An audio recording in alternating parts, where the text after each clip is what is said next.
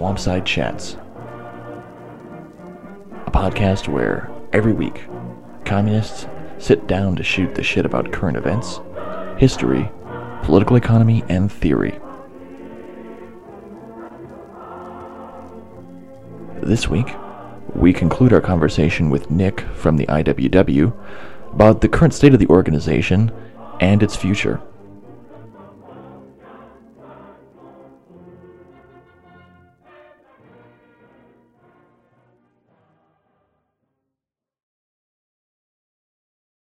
Um, okay, so yeah, let's talk. I mean, let's let's talk about I guess like the modern form of the IWW and what have been some of like the more high profile campaigns and how have the how what has been the kind of general approach to those campaigns like how has that been structured yeah so uh, just to kind of maybe help it along i mentioned the national labor relations act before if uh, you want to if you work somewhere and you don't have a union you want to get a union you have to get you have to go to the national labor relations board and you have to file this piece of paper or these pieces of paper that say we want to have a union election here and they will say all right what is your bargaining unit? And you have to say our bargaining unit is going to be this and they'll kind of like determine what the bargaining unit is and that is basically what is the group of employees the group of workers for which we're going to you know count right as being accepted into this union and as working at this employer once they set that bargaining unit um, they can hold an election when they determine what that bargaining unit would be so you would you go and you file for your election, you get your bargaining unit determined, and then the NLRB is going to hold this election where workers go and they vote yes or yes, I certify this union to represent me in negotiations with management, um, or no, right? So that's been kind of the regime for labor unions in the United States since the 19, late 1930s. Um, it was always there was always kind of a skepticism towards that from the IWW, um, and certainly many on the left, because here's the state, right, like taking control of this process of like and getting its hands in the process of negotiations between the workers and management and who gets to be the representative of the workers and, and things like that. So in the 2000s, um, the most the like high profile campaign that stands out is Starbucks workers. Um, I think one of the people involved in Borders is also the same person who got involved in organizing at Starbucks, um, who went on to become a labor lawyer, Daniel Gross. And you can read interviews with him when he was a, a worker at Starbucks and they went public with their campaign. Um, on like libcom you can find them and stuff so at Starbucks, they had kind of a problem, which was that when they went to get their bargaining unit determined, the NLRB said the bargaining unit is going to be all of Manhattan. So they were organizing Starbucks Starbucks workers in New York, and they were overwhelmed. The IWW was not a very big organization; did not have a lot of resources, and their strategy for trying to organize there was to use volunteer labor completely. So when they were like, "You have to organize." in order to win the vote, you're going to have to organize a majority of workers at Starbucks in all of Manhattan. It became kind of like a daunting task. So I, this might be, you know, making it more narrative than it actually was in practice, but they essentially relied on my, what has come to be called minority unionism and solidarity unionism. And the idea was that, well, we'll focus on one shop or several locations of Starbucks um, and we'll get as many workers as we can onto an organizing committee working together to think about the demands that they want and to plan how they're going to uh, use pre- like public pressure and direct action to get the employer to comply with those demands. Um, and this basic structure has been, or this basic strategy has been the IWW strategy uh, since then. Um, and it's actually kind of become institutionalized in the organization in the form of an organizer training, which, to be completely frank, is something that every other union has, right? They all have trainings about how to get your bargaining unit mobilized and motivated and organized and get them involved in the union process. They have it for a little bit of a different reason, though. but the idea is, you know, you recruit your coworkers to this committee and you start, like I said, talking about problems at work and how you can address them. But could you, could you just talk really quick about like what the different reasons are um, between like like why does the IWW do it and why do other unions have like these same kind of trainings? Like what's the difference? Yeah, so yeah, that's a good a good great point. If you go to an election and you win it, it doesn't mean the employer has to negotiate a contract with you. This is another funny thing about US labor law. So you even business unions have to rely on the threat of a strike to at minimum get concessions, to at minimum get a contract. The prevailing ideology of what are called the business unions, the conservative unions, like the honestly the more successful unions to a certain degree, uh, their strategy is to get to that point, uh, bargain a good contract, what they call a good contract, which is going to include a provision that says that the workers will not strike for the duration of this contract. Um, is going to include perhaps like benefits, right? Healthcare, dental, vision, uh, wage increases, job descriptions, you know, safety, things like that, work rules. Um, will include a grievance procedure which is often very bureaucratic. And this is sometimes where the no strike clause gets smuggled in. A grievance procedure is basically that if you have if a worker has any problem at work, they will file a grievance after the shift ends or whatever on their free time with the union, and the union and the boss will work it out, basically.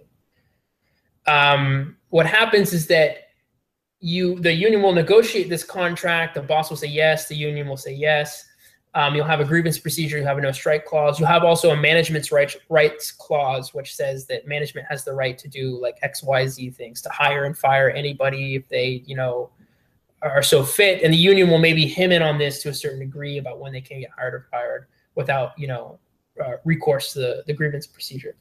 But so they often have these three things. And the structural effect is that the union has kind of a financial interest in getting all of these workers geared up and excited about this contract, getting the palliatives out of the contract, right? Wage increases and things like that, collecting the workers' dues on the regular, which they do, and then kind of just leaving town. And that's been kind of the dominant strategy of most of the business unions. And then the bargaining unit at that workplace is not active. There's no reason to be active because anytime they have a grievance, they can't do any direct actions. They can't go on strike. They can't interrupt work. Anything that's construed as a strike is going to cost the union a ton of money. It's technically illegal. It can cost all sorts of problems. So there's an incentive for the union to keep workers from striking. Um, so you not only will you get fired and the union won't defend you, you'll get kicked out of the union potentially. So right. So that's a that's a bad thing. That's a that uh, completely destroys militancy. Uh, completely destroys any sort of socialist education project within unions, um, it becomes a real hindrance to doing, you know, socialist union organizing. Well, I would almost say it's kind of like corporatist unionism, right? Where the the boss and the you know the union kind of just work through bourgeois law to find you know a position for the worker that's best up in the capitalist economy. So right. it's, it's okay. very much about kind of like making uh it's, it's it's about class cooperation rather than class struggle essentially yeah a lot of the of the i guess the yellow business unions you know how does that relate to the trainings then so like the the we'll say business unions they tend to operate like on this particular like highly contract centric often with like a no strike provision model like how do they you how do if if you know like the if the membership is so apathetic as a result of this, like what does what role does the organizer training then play in their approach? Right. So the contract will be negotiated for a period of years, and from the perspective again, uh, at least of the employer, but probably of these more conservative unions as well, um, the longer the better and it's a double-edged sword for the union because if they go for too long when the contract negotiations come up again then they need to plow resources back into getting organizers out there to sort of energizing that bargaining unit again and to getting them up and ready to fight for more concessions if that's what they want.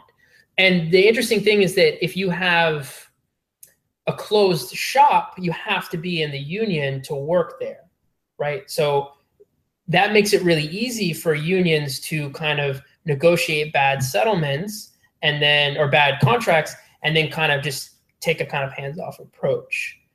If you have a right to work state like Florida, you don't have to be in the union to work in a workplace. So you have a situation where the union has to get more active if they're going to get the dues out of the workers there. I just that's just a fact. You know, whatever you think about right to work or, or whatever, that's one of the, the sort of structural results. Um, and there are other factors to it. So I think the effect that they're going to use the training force to re-energize this base to kind of get it to get this new contract. That's that's what I think it's deployed or, or used for. Um, mostly the IWW doesn't go after contracts. They don't go after elections right now. Um, and so the question is, what do they use the organizer training for? Yes, that was my next question. Right. So it's a similar. So they're going to organize this committee, and what happens is uh, just a war of attrition. There's not a union at Starbucks anymore. There hasn't been for years. For several years, there was a website and there was a committee of IWWs a few of them who worked at Starbucks who would do like conference calls every now and then and talk about how they could revitalize it, but there was no real strategy to do so. There really couldn't be. And it's kind of a similar thing across the board. There's a real um, it's a it's a really strange phenomenon because you have this sense of we need to do everything we can to organize this committee to get our co how are we going to get our, our fellow workers onto this committee and talk about you know problems and educate them about how shitty capitalism is and and win demands from the boss. But you're you're just not going to do it because you can do some really heroic like burn yourself out kill yourself organizing slash activism to get several committees and several starbucks across your city built up and they're just going to fire the shit out of you. And it's illegal, but if you go to the NLRB, and this is what the IWW has done, it takes seven or eight years for the NLR because the boss can just keep appealing at like so many levels. It's going to take you five, six, seven, eight years to get back wages, which will be subtracted, which will have subtracted from them any wages you earn in the meantime to get any sort of you know uh, uh, punishment for the employer who did fire you. It's just it's not a realistic or viable strategy. So the the business unions basically use it as a way to sort of rev up the base of the people that they already have in these organized shops. Yeah. And so the IWW is basically going around and giving this to people who have not organized shops with the idea that they will use the knowledge developed at these organizer trainings to then organize their workplace in the manner that you've just described. Right. And so technically speaking, the IWW doesn't have any official. It's not. You can go for elections, and, and some IWWs have gone for elections. But if you go to an organizer training put on by the IWW, and if you read the materials, it discourages the election process. It gives a very brief outline of it. There's no discussion of a strategy for successful, like waging a successful campaign to get elected as the you know uh, representative for the bargaining unit. Um, and there's a general sense i mean i think there's a metaphor that's even built in if it's not built in it's commonly used which is that uh, direct action is the sword and labor law is the paper shield right? And again it's kind of this thing where yeah you know partly it's true but it's something we can't just disregard. You know what i mean? Like it's something that you have to take account for and have a strategy that uh, works with that fact. That's a fact that later. Yeah, it just kind of sounds like this fetishization of direct actionism and illegalism well, as like the more pure form of struggle. Well, and I know that I've I've gone to one of these organizer trainings, and um, you know, they basically a major issue that you brought up is people getting fired. And the IWW, I mean, one thing they'll bring up is is the sort of paper shield of, you know, it's illegal, so we can take that to court or whatever. But it takes forever for anything to come of it. But they didn't really have an answer for the problem of what happens if you get fired.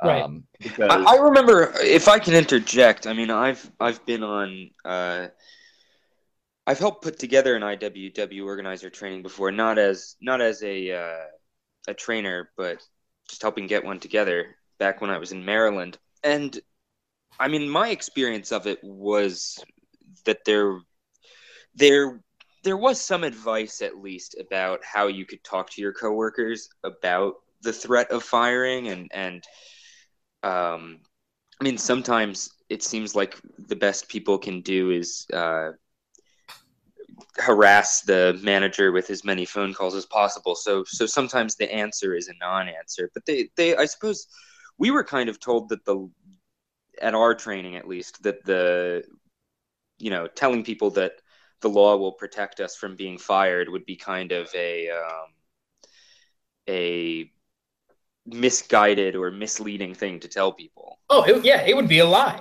and I I think that that's what, so that's what I mean when I say it's correct to call it a paper shield. It is a paper shield, but that doesn't change the fact that we need a we do still need a strategy that solves that question, right? We don't. Well, the point that I was getting to was that they basically didn't have an answer for it, and they just said one thing they said was that nobody who they they never talked to anybody who'd gotten fired as a result of their organizing who regretted it.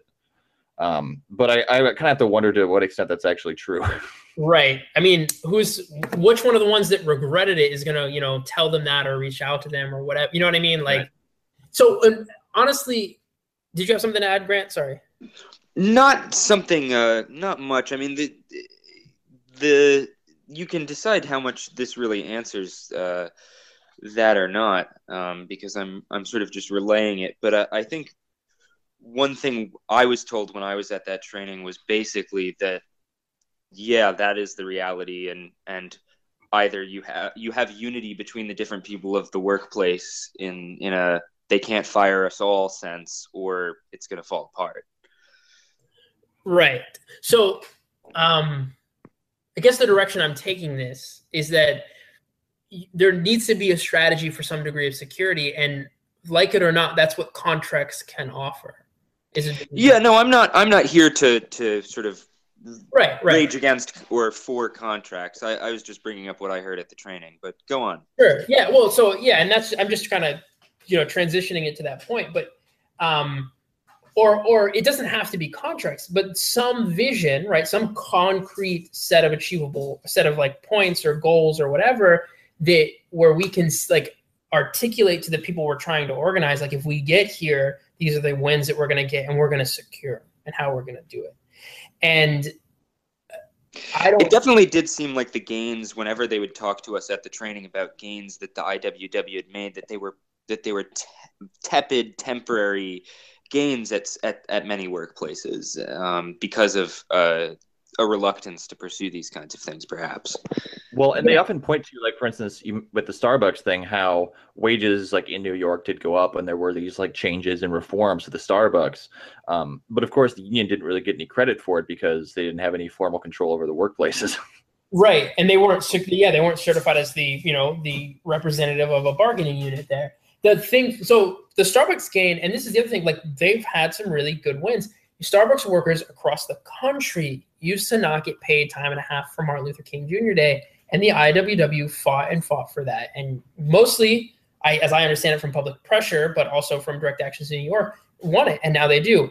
I worked at Starbucks in Tampa, Florida. Nobody knew why or how we cut time and a half on MLK Day. Nobody ever talked about it. They just it was a cool thing, but um, that's the double edged sword. It's a it is a win. It's a big win, but if the union isn't like but if you're not building more permanent institutions of resistance what does exactly. that do for you exactly right right and that's that's the challenge is that i think that the the method of organizing right these sort of isolated um, embattled committees a big result is kind of a classic activist sort of outlook or culture where there's like lofty aims, um, concrete problems enough to the point where you can start to think that you, you know you're getting some solutions. There's no connection between the two. There's no idea of like strategic growth, and as a result, oh, and it's based on volunteer labor, and as a result, there's success inflation, where and I really have to stress, I don't mean this as a judgment on people in the IWW because this is, I really genuinely think this is a result of like being engaged in these circumstances, but you're protecting your own ego, right?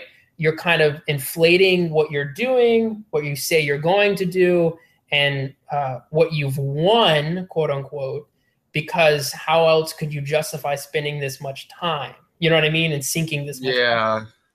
And I was gonna say it's it's kind of like um this thing where um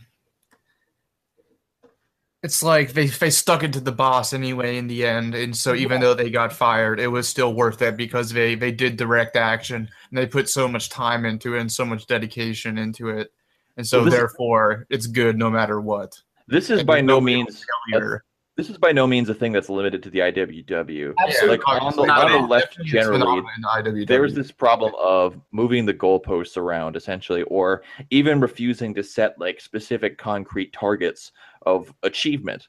So that anything that you do that falls short of what you wanted was a win because something happened, even if it was, you know, six miles short of what you were aiming for, you know? Um, yeah. yeah you, most you of the stuff most of the stuff is not consequence based on the left. The, we've been losing for so long that most people that are participating are doing so out of a sense of duty or are doing so because they admire certain people. They're not doing it mostly because of consequences. Right. And when I say ego, I just use that to mean your own sort of like, yeah, like you said, your sense of duty, your sense of self worth. It's not like, I'm not saying these people have inflated egos or anything. It's just that, like, you have to kind of justify to yourself, too, what you're doing and I think that it makes there's a degree of logic that that's how it would kind of unfold. Well, it kind of makes you more like impervious to criticism because right a lot of people have the attitude, well, the, the current like OT 101 strategy works just fine. It's just that people aren't applying it hard enough and they yeah. aren't, you know, doing it hard enough. And you know they're not doing it according to the book enough. And so, if we were only just more appeared into the book and more you know, and we tried harder, then we would be succeeding. And so it becomes like, you know, it, and so the blame goes on all the volunteer members for not exactly. volunteering enough of their hard labor when there really is kind of the strategy is basically people spontaneously are going to form campaigns and then those campaigns are going to become unions and there's no unitary strategy that is actually you know trying to integrate all these campaigns into a, a, wider strategy that can actually win material gains. Uh, yeah, and that's that's so the structure of the organization plays a role in that as well, and that's another factor. Well, it seems like, and I, I know, like with Starbucks and some of these other, probably even KFC back in the '70s, like the idea is we can take sort of franchises and kind of turn them against him by if we can if we can prove to people that we can organize one Starbucks here, then they'll want to organize a Starbucks where they're at, and then you got a bunch of Starbucks organized. Something about I, a prairie fire, right? Yeah, yeah. yeah. It's like a, it's very much a reliance on spontaneity, and there's kind of like this worship of like the spontaneous actions of workers without being kind of mediated by um, you know a vanguard or political party or whatever what have you A bureaucracy. Well, this yeah. had a referent at some point. There was a time when there was more autonomous struggle. I mean, I think that's what makes reading some of the old Marxist texts and even some of the old anarchist texts and, and syndicalist texts kind of hard is that, well, you know, not to underestimate that there were political parties putting together some of the struggles, but there was more of an quote, you know, an organic kind of um, coherence and struggle like it wasn't something that had to be totally imported in from intellectuals. It was there. It's and it's interesting because you read about so McKees Rock strike, I think, was steel workers in Pennsylvania, McKees Rock, Pennsylvania. This is IWW. That, on the one hand, if you read it a certain way, it's spontaneous, but these were steel, many of them were steel workers that had been in unions and socialist parties in Europe, and they had moved to the United States and they became fed up with the working conditions where they were. And so it was spontaneous in one sense. They didn't really have, I think, a super formal organization. And who they reached out to and who they were connected to was the IWW because the IWW had made a habit of reaching out to immigrants. So there was sort of this connection there. Yeah. Um, yeah. And- see, I think it's if I think the autonomous kind of sent like there's a CL CLR James was described as kind of the autonomous, spontaneous working class struggle is kind of a product of the post 1945 settlement where you did have kind of social democratic institutions that were you know part of managing the working class that you could be autonomous from whereas like today in the neoliberal kind of era where all of these kind of institutions are under attack there really isn't as much an official bureaucratic labor movement that you can like you know be autonomous and wildcat strike against. And there's also uh, very changed relations of production underneath it. That and I think in you know the, the, the era, era before of the classical move of, of the classical socialist movement, like before World War One and World War Two, basically, I think you did see the the a lot of socialist parties and unions, you know, building the institutions that did kind of make these kind of mass strikes possible because they created a sense of class collectivity where workers saw themselves as part of a class and therefore would be inclined to strike in the first place and in solidarity with other workers. Yeah. Well, okay. So uh, I guess my next question is um, what is the Industrial Unionist Caucus?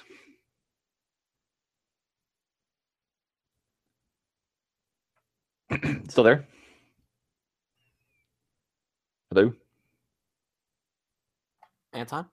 Nick. Uh, Nick. Hello?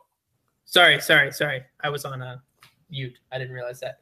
Um, yeah, so the IUC, the Industrial Unionist Caucus, is a group of uh, wobblies, uh, members of the IWW who would like to kind of put the union back in the direction of forming industrial unions. Um, there had been some like attempts at forming industrial organizing committees in the early 2000s in like Portland, in Chicago. Um, and they had some successes. I don't think any of them w- went on to negotiate contracts or anything like that. But um, yeah, we're kind of trying to bring people together in the IWW around a set of aims and principles that will fix the administration of the union um, and that will sort of chart like a collective setting the we want to get the union to the place where it's setting uh, a collective organizing policy. So right now, the structure of the union is that you have these general membership branches, which are basically based by region, by city, um, and anybody who signs up to the IWW joins their local general membership branch, um, and then they're just kind of free to do whatever organizing campaign, so to speak, that they want so something we're trying to push for is to say well no let's try to get workers together who work in the same industry get them to start talking get them to elect like a steering committee that can draft an organizing proposal that talks about strategies for growth that uh, researches the industry and gives details that talks about this is the city we're going to target first for these re- like that starts to try to centralize the resources of the organization in order to use them and target them efficiently to make progress to find strategies that work, which might include using contracts and a principled basis to secure gains, to build membership, and things like that. Um, yeah, so that's the IUC. So the idea is basically to instead of basically going for this shotgun approach where people just kind of take this like AEIOU model that's put forward in the OT 101s and just apply it to wherever they happen to be at and hope that this process gradually develops into, you know, a broader maybe series of campaigns or whatever. The yeah. idea seems to be to turn the union into a particular resource or a particular thing that will combine the resources of the membership and try to leverage those resources to make gains in a strategized and thought out way essentially Right. Exactly. Exactly.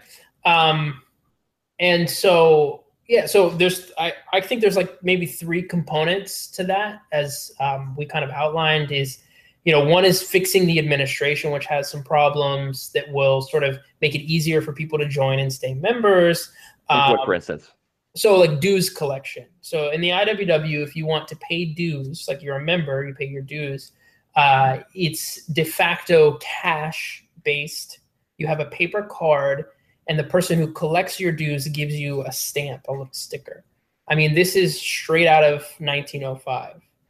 Um, most unions have what's called a dues checkoff, where the employer takes the dues from the worker's paycheck and gives it to the union in one like lump sum. I think you know per paycheck some people are principally opposed to this because the employer has their hands on the money that comes from the worker and goes to the, the union. And hey, that's reasonable. I can see an argument for that. But what we could do is we could just set up a process that's like a PayPal subscription. You know, there are financial services we could just pay a small annual fee for. And our dues collection, you would just sign up to the union and it would be automatically withdrawn from your bank account, like you would subscribe to Jacobin Magazine or Netflix, you know? Um, this would minimize the admin volunteer labor on the branch end because you didn't have anyone collecting dues and wasting their time with that. They won't have to file these paper reports that say how much dues are collected. And it should be stated the reason we have to file these reports and have to be so precise in them is that the government has a set of laws to scrutinize labor unions against racketeering and things like that um, which both you know does maybe occasionally actually target mobbed up unions, but is also just a way to have another set of means to police you know radical unions. But if we so if we centralize this and automated it as much as possible, then you can reduce right. You you automate it, you reduce the amount of necessary labor time to accomplish those tasks. You know, it's just basic. It's kind of common sense. Um, well, not on the left, but uh, so that's one. That's just one administrative fix, right? The next two, and I've kind of mentioned, is the organizing fix. Like you say, we need to sh- collectively strategize and leverage our resources. And then I think a component of that, but it's enough to be on its own, is we need an education department, which uh, people in the IWW have been talking about for a long time and they're working on. But, you know, we talk about contracts and we talk about having a, a, an organizing strategy that, that wins and we talk about drawing from some of the successes that business unions have but we still like we're committed to iww principles of class struggle of direct action of you know a democratic organization that the members run. So that has to mean that any organizing we're going to do in the future is going to use the organizer training, not the way that the business unions use it to revitalize a, a bargaining unit just long enough to get a contract, but we're going to use it to get a well organized, you know, group of workers at a workplace to run their own local, to run their own organization, to be participants perpetually.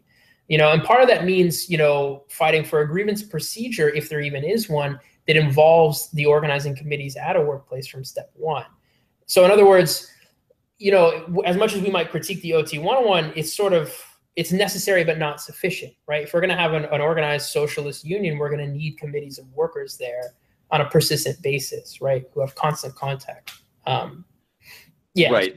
So yeah, so to do that, it sounds like the idea is like the contract would be a way to sort of provide a certain level of stability, such that you wouldn't basically constantly be dealing with like your committee members getting fired and having to get more committee members and the whole thing you know just kind of falls on the weight of one person who has to basically run this local in addition to you know their own job essentially for right. no money you right know, it, yeah because the, the problem you're confronted with is if so you want to take the non-contractual route you're confronted with a war of attrition which we've talked about they're just going to fire you if you wanted to do it without them firing you you'd have to get like literally everyone in that industry willing to strike. You'd have to organize a general strike almost out of thin air, right? Or do it underground, so to speak, which would be would take a ton of resources, would be near impossible, and still doesn't even guarantee you that the federal government's not just going to come in there and arrest all the leaders and shoot people until they stop. You know, um, but that's like the minimum that you you would probably have to do. Yeah, well, to secure oh, some major gains and get a concession of like uh, some sort of stability, right? So if you wanted to get job control like the Philadelphia longshoremen did, you'd have to organize all of the longshoremen, which was easier then because there was just less of them. But yeah. Right. It seems like along the way, like you kind of there's no way to like jump to that point because you have to at some point convince people that you can do something for them and that you're capable of being effective somehow as an organization. It, like it's it doesn't seem like you can just leap from zero to sixty that way. Um, Absolutely. Um, so, and I think another thing that you know would be key to having you know like a robust organizing department, like trying things in like a strategic way, would be you can set metrics for success and failure, and you can maybe um, because right now we we're talking we started to touch on this a little bit earlier, just in some of the crosstalk about how we're at this point where you know the composition of capitalism in the United States is very different than it from what it was in what we might call the heroic age of labor in America, right? Mm-hmm. And so the way that we have to organize, we're going to have to experiment. And in this sense, like a lot of the people who, you know, are want to experiment with like you know they call community self-defense and stuff like that are actually right like we do need to try different things because mm-hmm. the old model is no longer actually viable but we need to make sure that we're doing it in a way where we're say, like setting metrics for achievement and failure where we're actually looking at to what extent we're actually making gains and not just kind of winding up in the space of activism where when you're an activist you're basically just tailing whatever happens to be hot at the moment. And that goes nowhere.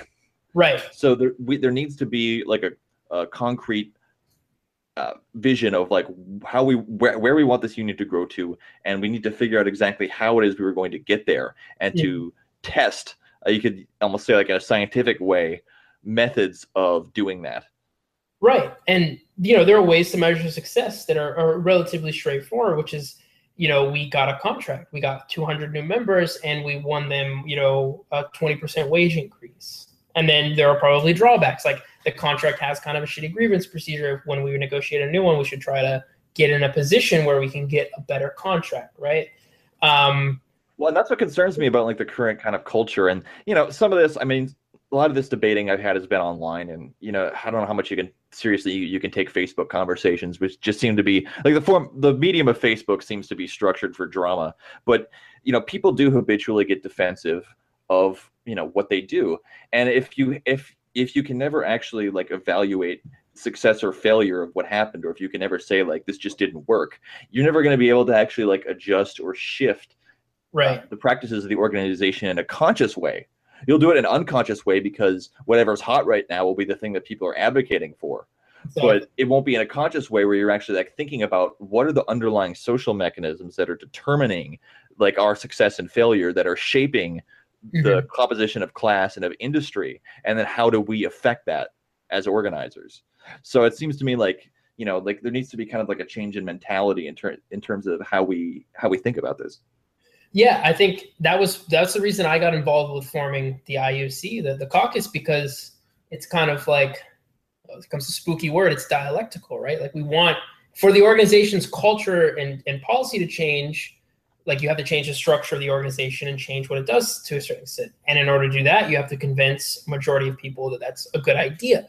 So you get to the realm of ideas. You know what I mean? So like, and that's why we have the caucus to argue for these ideas. Um, I think you're exactly right. Yeah. Um, so we'll see. Uh, do you want to? Okay, so why why this? Like, why now?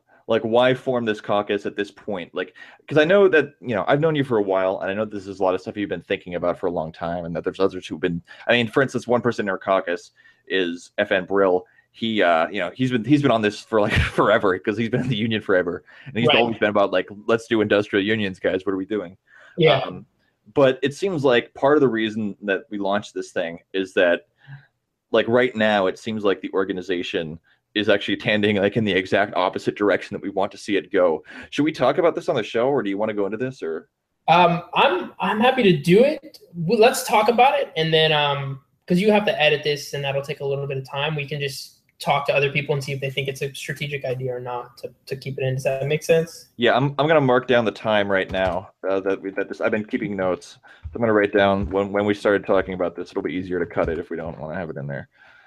Yeah. Okay. I mean, my general feeling is that I would much because no one in the union is talking about this stuff enough. I think, uh-huh. and so there's like, I would love to get stuff out there that talks about this more directly. Yeah, I think that the policy right now amongst a lot of people in the union is don't talk about union business outside the union. That's definitely something I've I've seen for sure from IWW, and it's completely unqualified. Like, there's no reason for it. Yeah, it's stupid. I mean, there's no. First of all, I don't think the IWW should be doing anything that, that people like should worry too much about keeping secret, other than keeping out of the ears of a boss, right? Yeah, unless, unless you're talking about like an active campaign, yeah. Right. if you're talking about like broader like ideas about how the organization should be structured, yeah. it's it, like what? It's like eleven dollars to join this fucking organization. If like some fascist asshole wants to find out what we're doing, it's not that hard. And right. that, you know, the NSA has everything tapped up the ass. So like, right. there's, like there's no way they're not going to know everything we're doing. They're probably listening to this conversation right now. Yeah, right. and that's I really do believe that like any successful revolutionary organization will have to operate like under the assumption that like there are feds in the organization and that like even so yeah. they'll still have to be successful. Yeah, I mean, Marx and Engels were complaining about spies literally in the preamble of the Communist Manifesto. Like they, like police spies are mentioned like right at the very beginning, and that was in their little like small scale thing that they when they were trying to be communists in fucking 1840s. I mean, right. So right. So what did you want to? Do you have a specific question again? Sorry. Well, so I I guess what I have in my notes for the questions is uh, should we talk about the drama? Um, but maybe we should talk about okay. Let's let's start with something that we're actually pretty sympathetic to. Let's talk about IWOC. Um, yeah. So like okay, so there was like this. So there was like this thing. I don't know where. I don't even honestly. This whole thing is such like a tangled web. I don't even know where to start. Um, maybe. Go ahead. I don't know, maybe you so like there was this big controversy that I don't remember all the details about, where basically someone on the executive board was acting like kind of a dick to IWOC and GDC people, and then this caused a whole row. And now some people want to kick out the entire board. Some people want to get rid of the board completely. Now there's, right. there's these other people bringing in this proposal where they basically want to balkanize the org into a bunch of different like regional federations based on the model of how it's organized in England and to a lesser extent Canada. Yeah. Yeah. So there's a lot tied together here. Um, I guess the first thing we should talk about is the structure of the organization. So I said there's general membership branches in different cities. Okay. Then there's a general executive board, which is elected by like referendum, right? Everybody gets to vote on every seat on the board. The organizing department has a board that's elected the same way. But I think they're elected biannually, whereas the general executive board is elected every year. So um, the general executive board is is the highest authority in the organization outside of the membership. The structure of the organization is that the membership votes on referenda. The membership sends delegates to convention. The delegates vote about what gets to be put to referendum. And then the membership votes for the general executive board. And the general executive board oversees the organization between yearly conventions. Pretty normal structure. Some organizations don't have yearly conventions, they have them every other year or whatever. Um, so on this general executive board, uh, there was a debate in early January about. So yeah, there's a couple things. We can start with IWOC. IWOC is the Incarcerated Workers Organizing Committee. Um, Taft Hartley has maybe it's not Taft Hartley. It might be the RICO Act. It might be the one on racketeering. Basically, you can't be an officer of a political political organization or sorry, a union if you're um, a felon. I think that's the issue. So a member of the General Executive Board was like, oh, has IWOC looked into this? What is the legal strategy here? What if the United States government decides that, you know, people who are involved in, you know, working with incarcerated uh, workers for prison reform um, need to be, you know, interfered with? We should have a response if they throw, you know, the legal book at us. And I think in addition to that, he asked people what their what they if they were felons, I think, which was sort of like uh, not uh, appropriate to do. And I think a, a, the final thing that he was involved in trying to do, and maybe some others, again, I'd have to look at the details, but was perhaps trying to change the working rules of the incarcerated workers organizing committee, which I don't think the GEB was empowered to do that, but the GEB definitely is empowered as per the Constitution and the Manual Policies and Procedures to oversee and audit all subcommittees, which includes IWOC, the organizing department, uh, the GDC. So at the very least, you know, they're supposed to solicit information. So a big chunk of what he was doing was solicit information. I don't know um, if they did change the working rules. They might have just been discussing it. Um, and that was one member on the board, right? A second thing that precipitated kind of the controversy in the IWW is that the GDC has so this is a, a, another weird structural thing. The General Defense Committee of the IWW was chartered after those raids at the end of World War One, where the United States government basically scooped up a bunch of IWW members and had a bunch of trials of them. Um, the General Defense, and not not to mention fights with the uh, the American Legion after right. World War as well.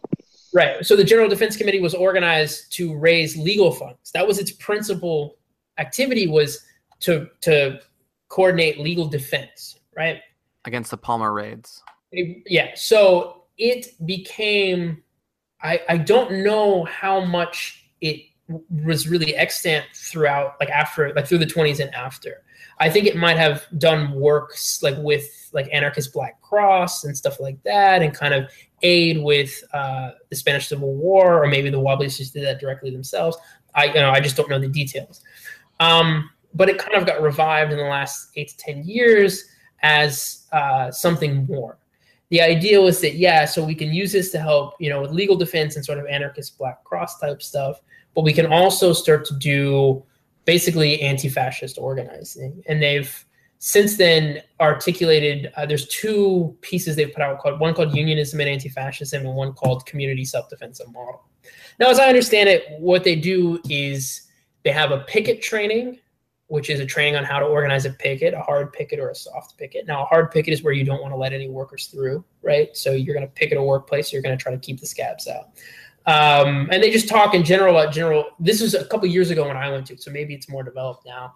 But how to have an effective picket, or in a sense, a protest. I think one of their main activities, as I understand it, is uh, counter protests. So the GDC puts on these counter protests if the right wing people are going to come to town um, or fascists, uh, and they um, help train other wobblies on how to do things like this. And I think they do other things like you know personal security about your information and stuff to be safe. And I, if I, I, didn't mean to sound like I was playing it down, some of this like a picket training a good thing. Like uh, prepare, like keeping yourself safe is a good thing. Um, and knowing basic strategies and common sense thinking about it, or not common sense thinking about it, things maybe you don't think about, you know. Um, Groups do that kind of stuff all the time. Um, that's it's a pretty common thing, especially like in really like kind of like hot activist moments. Right. know, people out there offering you know basic legal advice, or in some cases right. like masks with vinegar and stuff like that. Right. Um, so the other thing that's strange about the General Defense Committee is that, and they said this was an inherited structure, but basically it is like it's like a semi auxiliary of the union. So you don't have to be a member of the IWW to be in the General Defense Committee. You can be a boss and be in the General Defense Committee. You can't be a boss and be in the IWW. There's a rule that says, you know, you can't have the power to hire and fire. I don't think it's in the Constitution. It's maybe in the Manual of Policies and Procedure. Or I think they might have just added it officially to the Constitution, but before that, it was like a rule of thumb. But anyway, um, but to be in the GDC, it doesn't matter. And the dues are really low to be in the GDC. So when they sort of expanded it to this counter protest stuff, specifically in the Twin Cities, they also reached out and start. They they took an active role with the General Defense Committee in supporting uh, protesters outside of one of the police stations uh, after I think Jamar Clark was killed by cops. This was a, a, young, I think, a black teenager in the Twin Cities who was murdered by cops.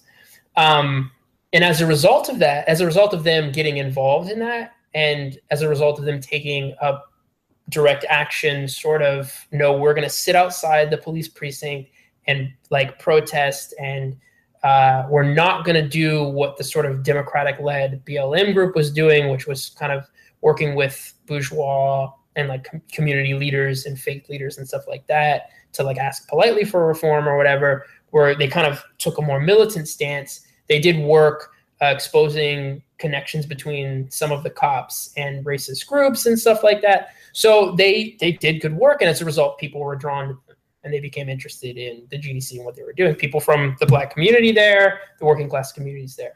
Um, so they had they saw like some growth. They saw, I think, last numbers I saw were like hundred, maybe over hundred members in their GDC local. The du- again the low. I think the dues for the GDC are twelve dollars a year or something like that, like super low. Right.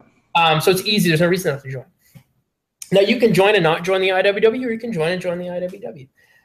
But uh, the the personally, my thinking is that that's great if you have a model that's recruiting people. That's great if you have a model that can win demands. I not to diminish the fact that they recruited people at the Jamar Clark thing. I don't know, and I, it just might be a lack of remembering. It might be that I wasn't paying close enough attention I don't know if, what the demand was one, if there was a demand one. Certainly, this is kind of a dilemma with any when cops murder people is that what demand can you win? You know what I mean? Like it's just yeah. I mean, you can get the guy fired. I guess you did it, but right. Yeah. Yeah. Exactly. So it's well, not it's not meant to be such a harsh judgment on them, but it's just a it comes back to a question of what is the exact role of the GDC? What are we? I think a question is like, you know, there's nothing wrong with participating in those kind of actions as a union. Uh, unions, you know, often do support political things and political causes or candidates and stuff. But it's is it does there need to be an auxiliary body of the IWW that's dedicated simply to like everything, also, all activism that IWW members want to do that's not workplace organizing, basically. Well, and also they have to be unions. Like they have yeah, to have exactly. like some actual weight. Have to have unions that's, in the That's what I was gonna say. Is that the the problem I have is that so you recruited all these people and then you do the typical thing that we talked about earlier, which is where, and I really can't stress enough, it's not I'm not trying to get personal with this, but where well, you know, we had all these people join from GDC activity and you know now they're interested in organizing at their workplace. But it's like we don't have a viable model so if you're saying that the benefit of the GDC and doing things the GDC way and this model is that, well, we're going to recruit and then go and use it for industrial organizing, that that doesn't fly because we don't have a model for industrial organizing. So maybe you have found something of a model for recruitment a little bit. Let's get involved in the community and, and in community problems and sort of, you know, uh, start to address them to some extent and talk about ways of addressing them. But we're lying. We're like being dishonest if we say come join us. We organize industrially. We're not like those shitty business unions. We're about class struggle. Like we have the model, and which is what these people say. Some of the hardcore partisans. And I, let me stress, this isn't the GDC totally. This is there's a camp amongst GDCers that really are putting forward a lot of this um, heavy critique of the IWW, heavy critique of doing industrial organizing, and, and heavy critique of the GEB, which we haven't really we kind of got off track from discussing, but that's what right that's what I was going to bring it back to. So, on top of all this, there's so the idea was like people in the GEB um, were basically suppressing like these aspects of the IWW. And um, on top of this, although a lot of people say it isn't related, there's this idea of basically like restructuring the IWW, like the way that it's organized more broadly, um, yeah. and in a way that would basically like bolster regional autonomy, um, right. at the expense of having like a you know, I guess you could say like centralized, you know, like national organization. Yeah. So so basically there were three so I think there were seven people on the board. Three people were um, very pro GDC. And there was a vote. So the GDC uh, participates in these protests, the J20 protests, I believe. Um, and a member gets shot in Seattle. And so the GDC sends some flies someone out to deal with that. The GDC collects its own dues, has its own treasury. And again, as I understand it, I'll probably get a million corrections for this. The GEB, three of the members abstained. Uh, one member voted no to pay for that flight. And so there wasn't, and then there were three other members who were supportive of it. So I don't know how that shook out. I guess that would be that it didn't happen, right? So they didn't pay for that that became I think the the major straw that showed them or that demonstrated at least to a handful of the people on the board and people supportive of the pro GDC people on the board that there was quote unquote an anti GDC uh, clique or faction on the board. Uh, people were upset that they were like picking on IWOC um, and that they were not you know 100% behind the GDC, right? Um, and so they put out this paper, I think in March, the three members who were quote unquote pro GDC that, that alleged that the GEB doesn't represent the membership, doesn't represent the interests of the membership, and is basically completely dysfunctional because they won't, they wouldn't vote to do this, and they were like auditing and investigating IWOC and stuff like that and that the GDC and IWOC are the sort of pioneers of the IWW. They're bringing the organization back to life. They're the only thing that's working in the union and that's successful. Um, and uh, if the IWW doesn't take up the mantle of anti-fascism right now and pursue these organizing like ends with all of their might, the union's going to perish and be doomed to irrelevance. Um, so, in the spirit of that, they argue that there needs to be a fundamental restructuring of the IWW. They need to get rid of the general executive board and they need to restructure into regional sectional councils which will be made up of delegates from particular regions like the southeast, the northeast, the you know Midwest, whatever, and um, all of those delegates will sit on this regional council and they'll elect a chair, and then each chair from each counts each region will sit on like a new version, a, a regional uh, executive council, which would replace like the general executive board. But every single thing the regional executive council decides will go back to referendum anyway. So it would really just be a general, I call it a general rubber stamping board. It has no, it would have no power, it would have no teeth. If if it's stuck to this line that everything goes back to referenda, then it doesn't, it's gonna have no teeth. I don't think it would actually stick to that line because I think what would happen is that because everything in the union is volunteer based and because they're making it based on delegates from branches on the regional councils, you're going to get this layer of bureaucracy and you're going to get branches that are bigger having the time to send one person to, to let one person spend all of their activity in the IWW in that bureaucratic zone. You know what I mean? Like yeah, it honestly the way they want to restructure it does not sound more democratic to me. It sounds it like, sounds like is like you said, it would give more power to the already existing large locals, but it would also create like a whole layer of bureaucracy between the membership and the leadership because instead of actually like having the membership at large elect the um, central committee or whatever the, the GEC, um, it would be the membership at large. It should be the membership at large that elects that, but um, the way they would have it in this situation is it would only be delegates who are already elected in the regional councils who will get a say on that. Right, and so it sounds like this would, yeah, it, there, this would make it much more difficult to set. It sounds like it would make it much more difficult to set like union-wide policy, let alone like union-wide strategy, in a way that um, was like dynamic and maybe cap- you know like it, it, sounds like it's just basically creating like autonomy for like different sections that can then kind of do whatever they want. And yeah. so long as so long as it, they don't get fucked on a referendum essentially. I mean if you do this you're you're you're going to get all of the same problems you have now but uh fiefdoms versions of it you know? Right. It, it does it, it doesn't solve the the problem the bureaucracy problem at all. Yeah right. there's there's historical evidence i think but decentralization doesn't really solve the bureaucracy problem. Because in Maoist China, like they tried to kind of decentralize everything and it kind of just led to more famine. And it really didn't work. So it was just this kind of idea that oh, well if we just like make these regional if we decentralize we have regional councils that have like more authority and you know we have an executive board that's controlled by these regional councils it will be like more of a, a true federalist anarchist system that's decentralized. But really, it's not going to be better.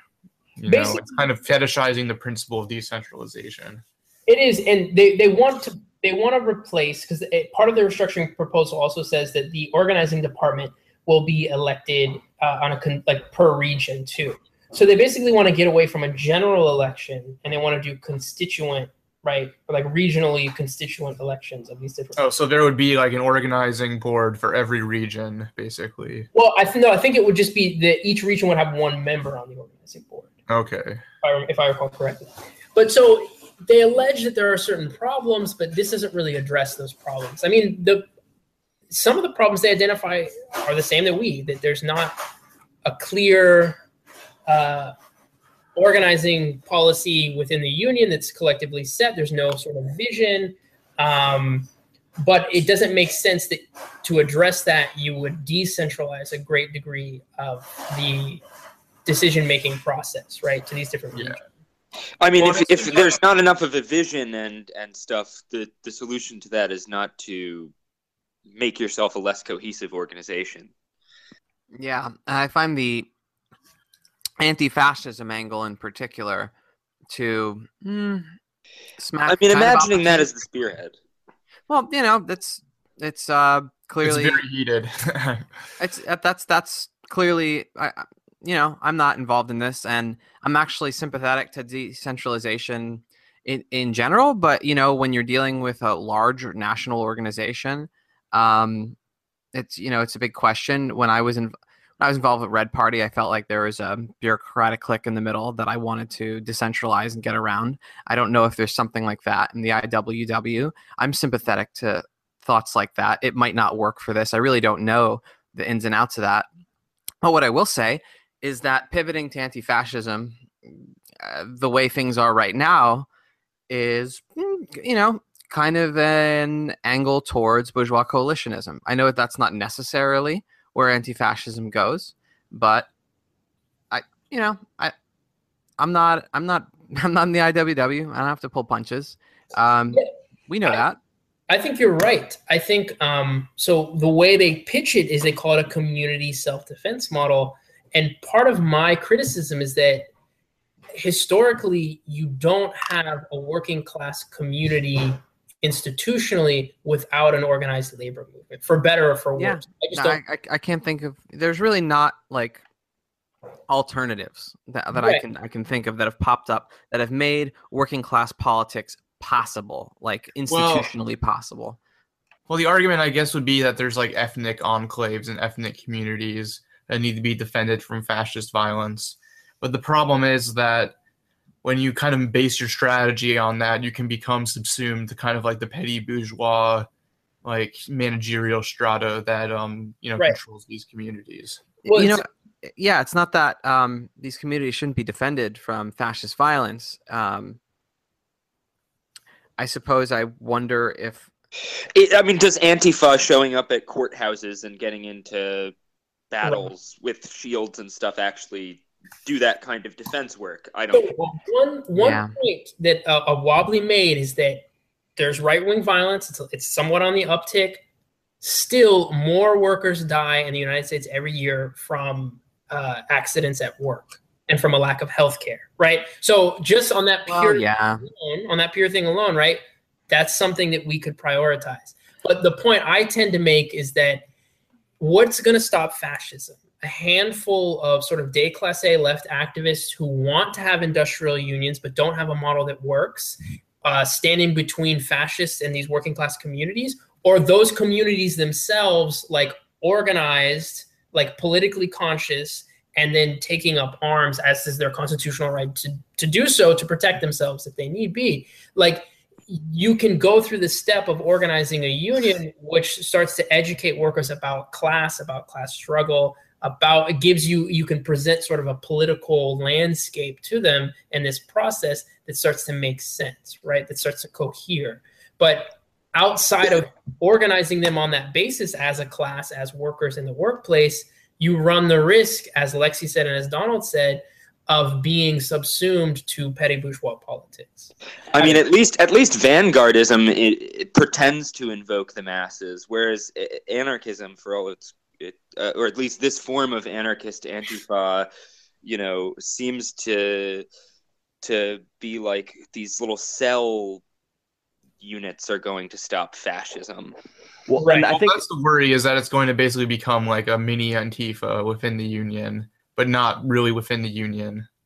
Well, and I think you know the big the big takeaway here is kind of like you said earlier, Donald. Like, you know, if like unions can take part in political struggle, but they need to be unions first. They need to have without like without an activated yeah without an activated social base, nothing happens. Well, yeah, and without without like a strong, well. we need to basically yeah. forge a weapon for the working class, which with with which they can actually wage the class war. Like, yes, I'm a big I'm a big believer in taking a 20 minute shit at work as a way to like fight back and protect your labor power. But that's not that's not class that's not like functional class war. Like you need an institution that can actually fight politically in a way.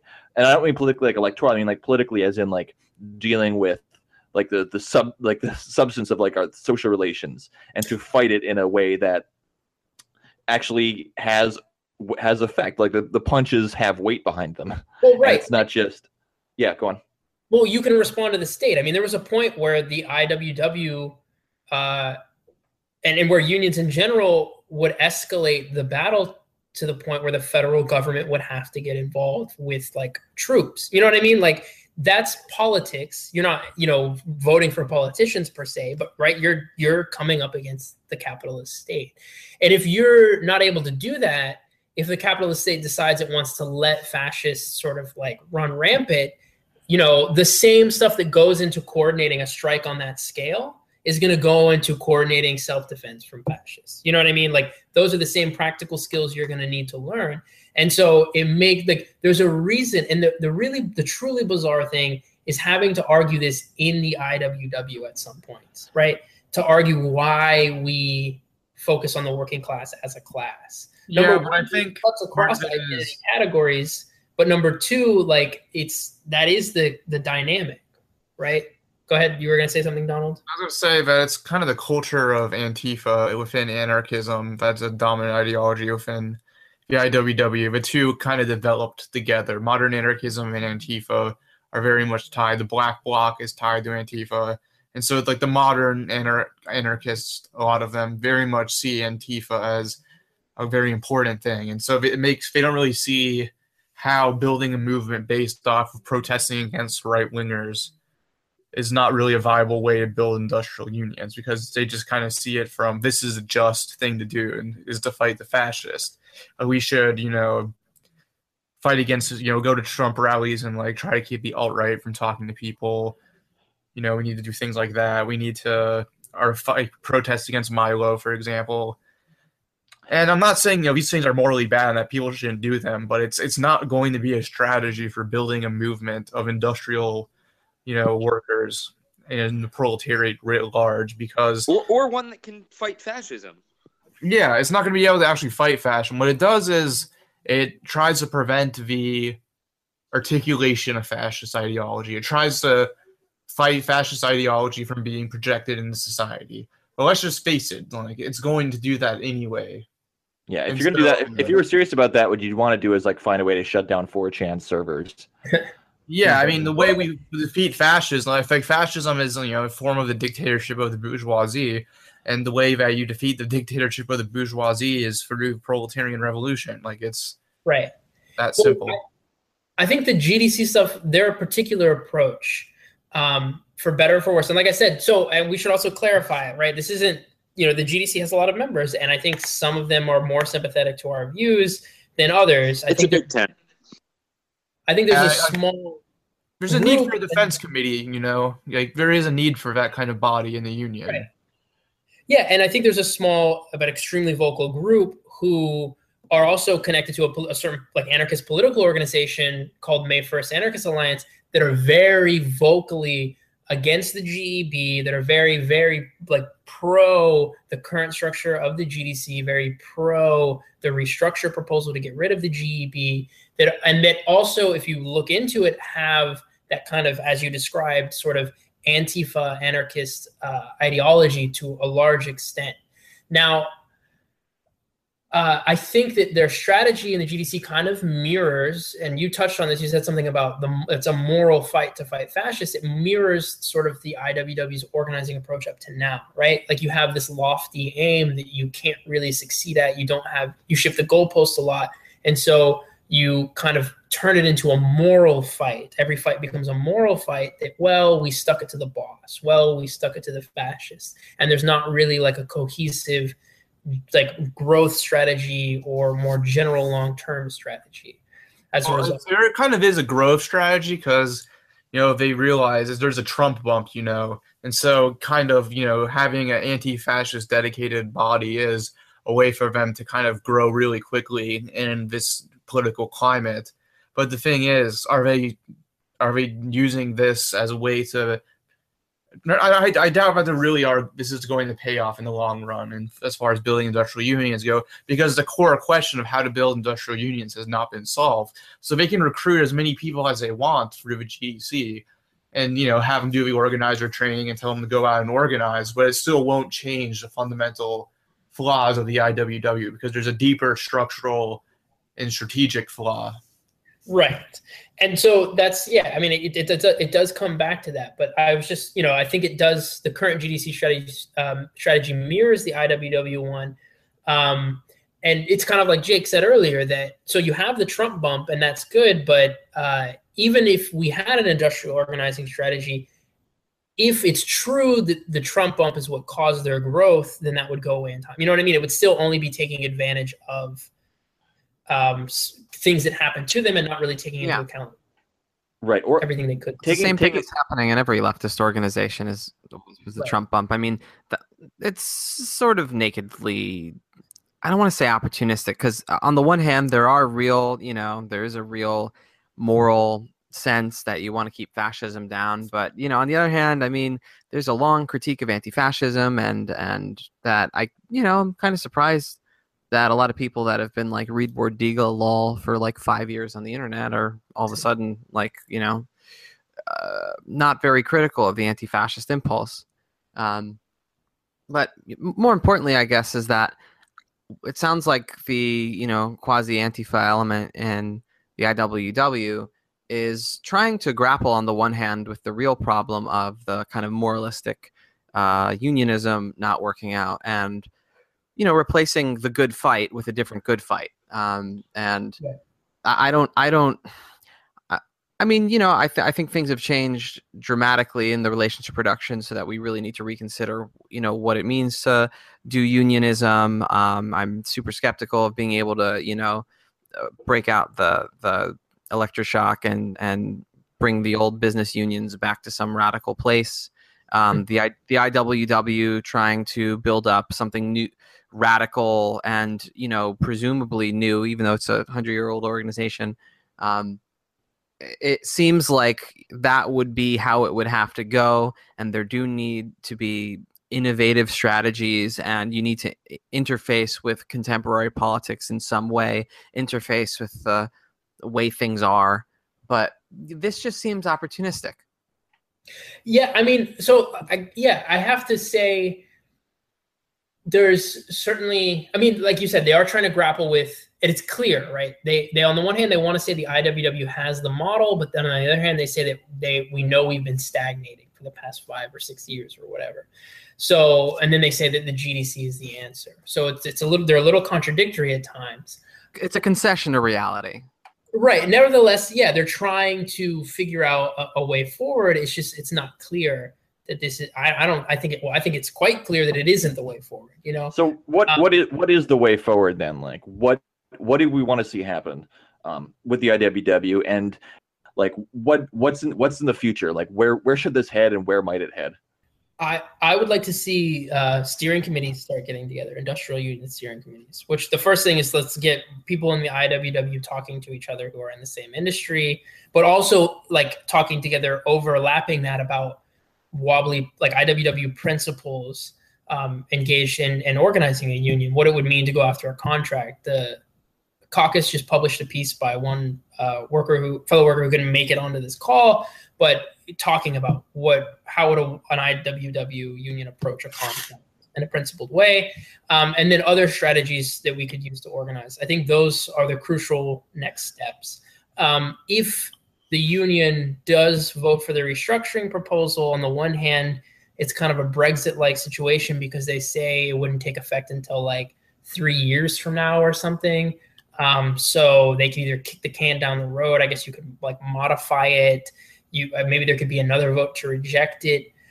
I would, you know, there's a, I certainly try to have my own limits about how much I'm going to invest in this organization. You know what I mean? Like just in terms of if it goes in that direction, and that's definitely the trend it starts to take, I don't see how it would be amenable, how they could make that work with trying to have like, you know, a national industrial union of workers who work as like in hospitals, right, for example, or work wherever, um, who need to be working together to think about strategies for organizing there and and and winning and concentrating resources to do so. Um, I mean, isn't it called one big union, right? Right, exactly. And and so this would really be kind of like I guess the long, if they're successful, the long triumph of sort of like uh, the purist anarchist element in a sense. Well, if you leave, our history lesson from before teaches that you will be within a long and storied tradition. Uh, let's let's hope that instead it, it goes uh, in the direction of industrial unionism. Yeah. But uh, it's, I mean, like you were saying, Donald, and like Lexi said earlier, like you have to change. You have to take into account what's different. I mean, now we have highly centralized businesses in terms of finances, right? With huge resources that have decentralized sites of, of accumulation, right? You have franchise, like the franchise model is huge. And not only that, they have degrees of vertical integration, like Publix controls its warehousing and some of its dairy producing, you know, like Walmart doesn't directly control, but informally does control the pricing as a result of the fact that it's a monos- what is I don't know the term. It, it's the biggest buyer, right? Monopsony or whatever. Um, but yeah, so market power. It has market power, right? Um, so like that situation has to be contended with. There's a good essay Jake and I have we discussed and we shared it in the IUC, but it's by um, one of the head organizers for the International Longshoremen, Longshore Workers and Warehouse Workers Union. Um, he's read his capital, and if he hasn't, like he basically just kind of figured it out on his own. Right, where he, you know, he's just talking about, yeah. So you want to organize Walmart workers? Why don't you start at a smaller regional grocery store, and why don't you start at their warehouses and and everything there? And then you have to do an analysis of like, what are their wages like? Are you going to get, you know, like he's just breaking down basically like how you organize and how you leverage wins. Yeah, and, hit him. Basically, what he argues is hit him in the distribution centers because that's actually a choke point that, that has implications down the line. Whereas if you just try to organize like individual stores, they can just close the store because all a store is it's a building with a bunch of shit in it, and you can just move the shit, right? So like you know he yeah. like it's it's it's actually pretty lines up pretty well with like um, Marx's analysis of like circulating capital and like yeah and like the costs that exist there. Um, but yeah, so like it's it's thinking about what I what I love about that piece so much is that like he's thinking about like the way that the economy works, like it more as a totality, and trying to see where the weak points are, exactly. where you could actually, uh, you know, hit them there, and then have broader implications that will make it easier for you to organize in other places. That's right. kind of the actually the kind of the the Leninist strategy applied to the world, though. It's you know, the Russia's the weak link, and that will make it easier to organize revolutions in Europe and elsewhere in the right. third world. And so, yeah, that's interesting. Well, but I think the IWW could just learn more from other unions because there yeah. is kind of this sectarian attitude that oh, the business unions are evil, the way everything they do is bad and opportunistic, and we can't work with them and we can't learn from them. But really, as far as unionizations go, they are having more success than the IWW at actually unionizing workers right now. One thing so, that really fr- that really like freaked me out, like at this, learn from them, if not, while still keeping to the you know the the principles of direct action and independence from the state and whatnot. You know, doesn't mean that we can't learn from the business unions because they'll start using more radical tactics if they have to. You know yeah, if we're all, if we're only defined by that, like that, yeah, they'll just they'll just steal it, kind of like we're talking about like the CIO did before. But what I was gonna say, like one thing that really freaked me out, like at this OT 101 that I went to, is that there's somebody who I know who is organizing um, at her workplace for another union, and she was brought to this by a mutual friend of ours who was sort of bringing people that she knew. She's like, she's an AFSCME organizer. She brought people to the OT 101 to pick up extra skills and, you know, just kind of have, I guess, you know, friendly relations with the IWW and stuff like that and but she she's organized her workplace already and she's like okay i understand like what i could do for the iww but i don't understand what the iww could do for me. And the organizers the people doing the training were just like oh we'll get that later. Of course they never did. And i think that's you know endemic of like a deeper problem in the organization. Um, yeah i think you're exactly right. There's there, they, some people call business unionism model in the IWW, they call it the service unionism model. And that the term actually derives from what I was describing earlier, where the union only comes around when contract negotiations are up and they come and service the contract, right? They provide the staff that negotiate the contract and everything like that. So it's a service union. But it also has come to mean like the union doesn't do anything but provide a slate of services. That second meaning is not like that's fine. That's what an organization is supposed to do in a certain sense. It's supposed to provide educational services. It's supposed to provide communication services, like to pay for things like a building where people can come together and meet. Like we should aspire to be a service union in that sense, you know, like to provide to help workers organize. You know, that should be a source of pride for us. Um, so it's it is a really bizarre thing when the DIY ethic kind of stuff gets pushed to its limit. Yeah, the way I look at it is it kind of says instead of organizing unions that represent workers, we kind of want to create networks of workers who do direct actions and kind of just build this network until it comes to kind of this uh, mass strike level point. And so if we just organize enough shop committees and keep at it, and no matter how much people get fired, eventually it would all like it will build up, you know, kind of. Right. Haven't you read Settlers? Don't you know? Oh, no, I mean, I, I don't know. Uh, from what I understand, the IWW is uh, one of the targets of Settlers, and for you know whatever its flaws, we got to come clean about the post-war compromise and the you know legacy of of uh, not so great um, stuff that went on in the labor movement, mostly because of the failure of the communists, but also you know because of racism within orgs. Um, is, is you know um, is there anything to that critique in regards to the IWW? You think historically? I, mean, I think so. So one of the things that kind of irks me about again, I think the M1 faction in the GDC in is a kind of conception of um, just it's the leftist common sense about racial balkanization and um, sort of like weird left race essentialism, if that makes sense. Um, that there are these homogenous ethnic communities that need to be completely autonomous and then like make up their own mind as a homogenous autonomous community whether or not they affiliate with other homogenous autonomous you know ethnic communities. Um, it's never expressed quite this way but that's sort of like the logic that's at play. Right. And so if you so people will raise concerns like strategic or tactical concerns about well is the gdc model self-defense like how effective is it? Is there ways to make it more effective? Blah, blah, blah. And sometimes the response is straight up like, wow, are you really criticizing the authentic autonomous struggle of black workers and blah, blah, blah. And it's just like, if we can't even have a conversation about strategy, what's the point of having an organization, right? It's not like you don't know, especially behind like an avatar online, right? It's some of the some of it's just the basic leftist fumblings, right? Where it's like you don't know my ethnicity, you don't you don't even know me really, and you're just gonna like throw out this huge claim like that.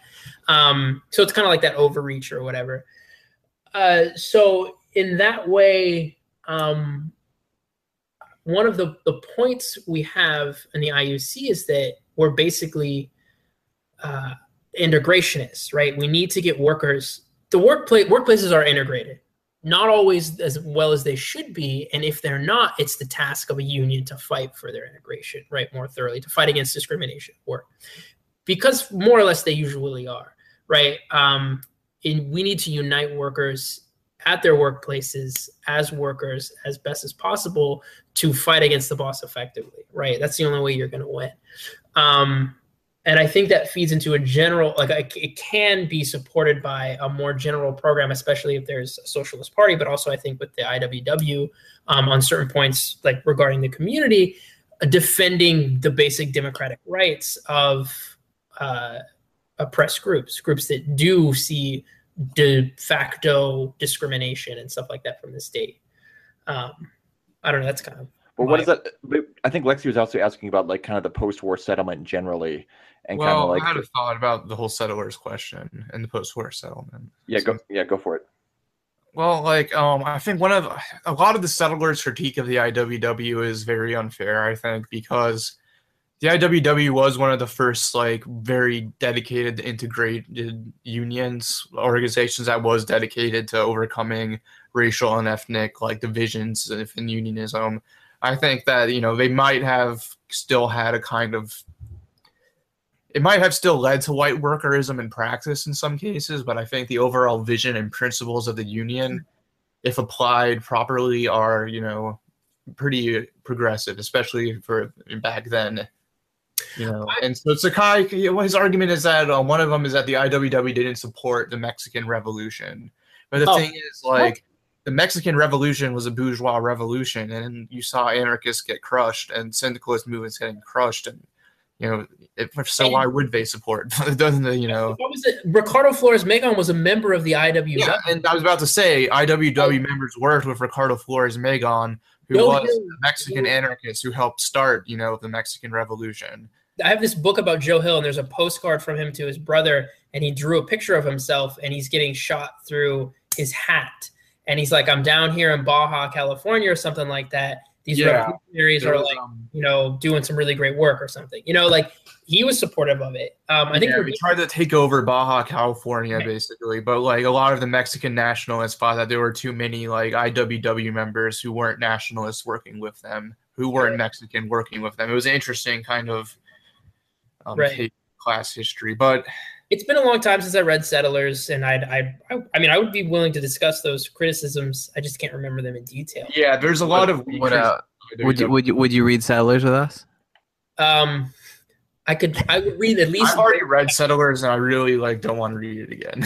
uh, you know, there's like the, the sea change in the relations of production that liquidated the post-war compromise. Arguably, and even I think Sakai agrees with this to a degree arguably, you know, not flattened the playing field, but made, you know, uh, workers, made white workers, you know, more powerless than they had been. Um, and put, putting them on more yeah, equal. You had this white worker the, their uh, siblings of color.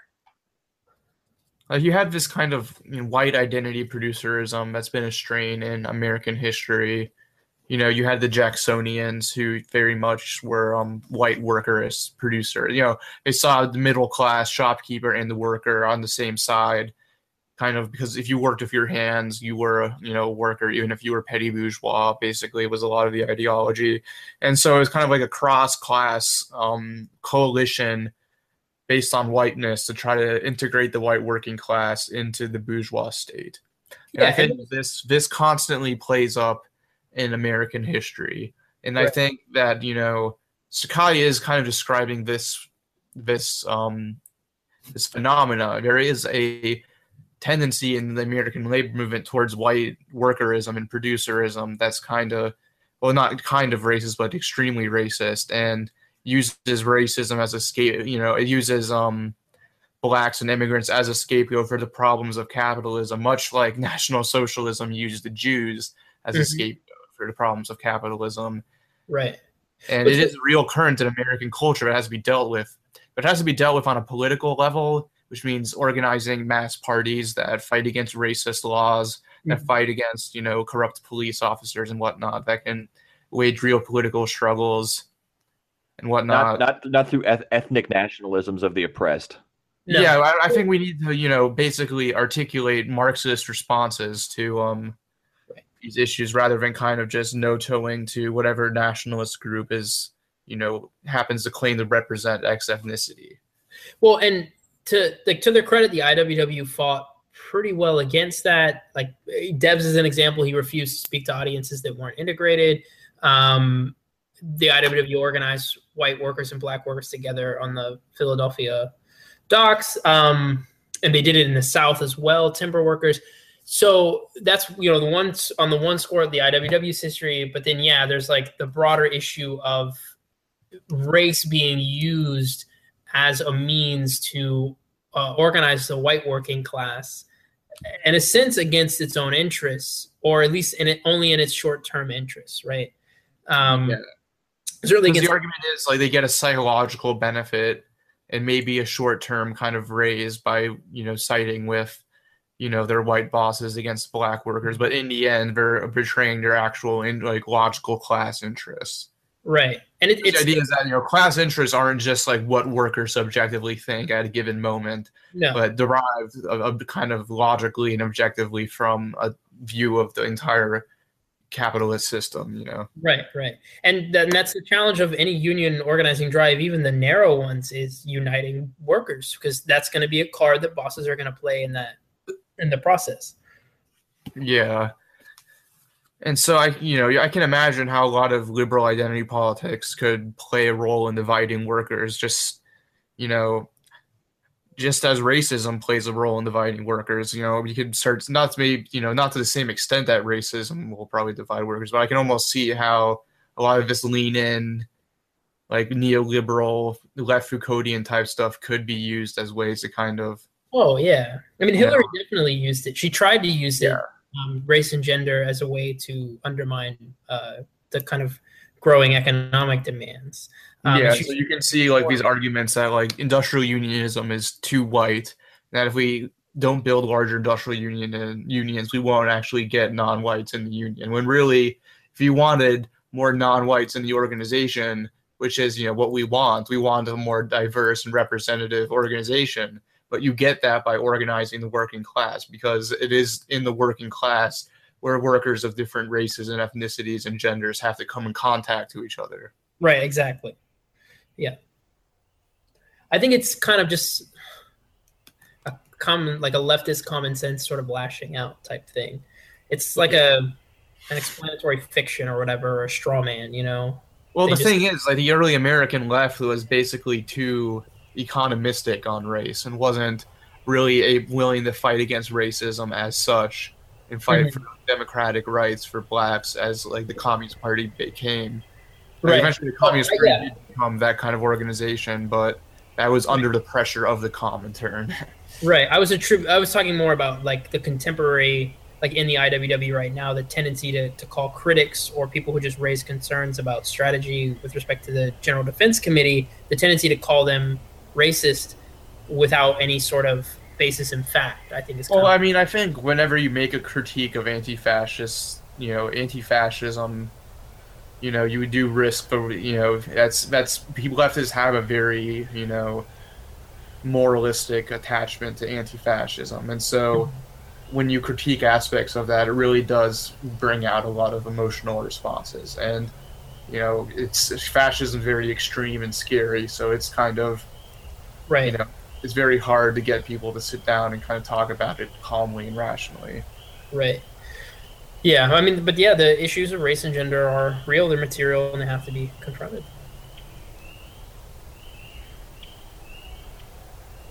That's it for this week. Next week, we will be sitting down with C. Derek Varn for the third volume of our series, The Joy of Sects.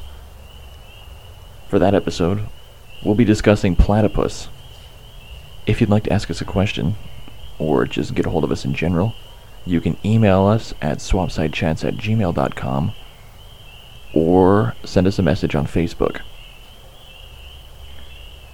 If you'd like to support the show, you can like us on Facebook or leave us a good review on iTunes. So until next time, keep your boots clean, your feet out of the swamp, and your head in the revolutionary clouds of tomorrow.